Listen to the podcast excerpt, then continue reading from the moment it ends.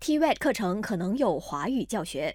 政府积极推动国内的技职教育 TVET 发展，然而参加这个课程的华裔人数少之又少，加上这个课程是以寄宿的方式进行，一些华裔因为没有朋友的陪伴而不太愿意参加。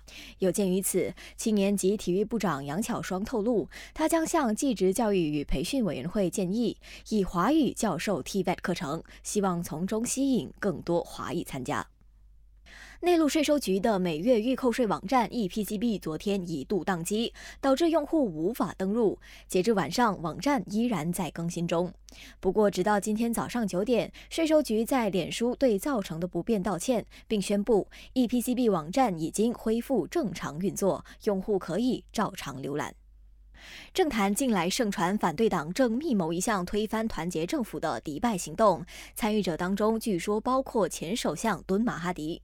不过，马来人宣言秘书处主席拿督斯里凯鲁丁否认这个说法，强调敦马并没有参与岛政府计划，况且这个迪拜行动根本就不存在。他强调，敦马如今不再参与政治党派，反之只想专注团结马来人。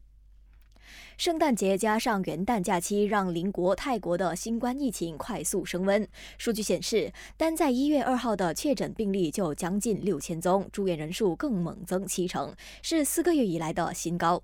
目前，泰国医疗卫生机构正寻求对策，以防病毒继续蔓延。感谢收听，我是余文。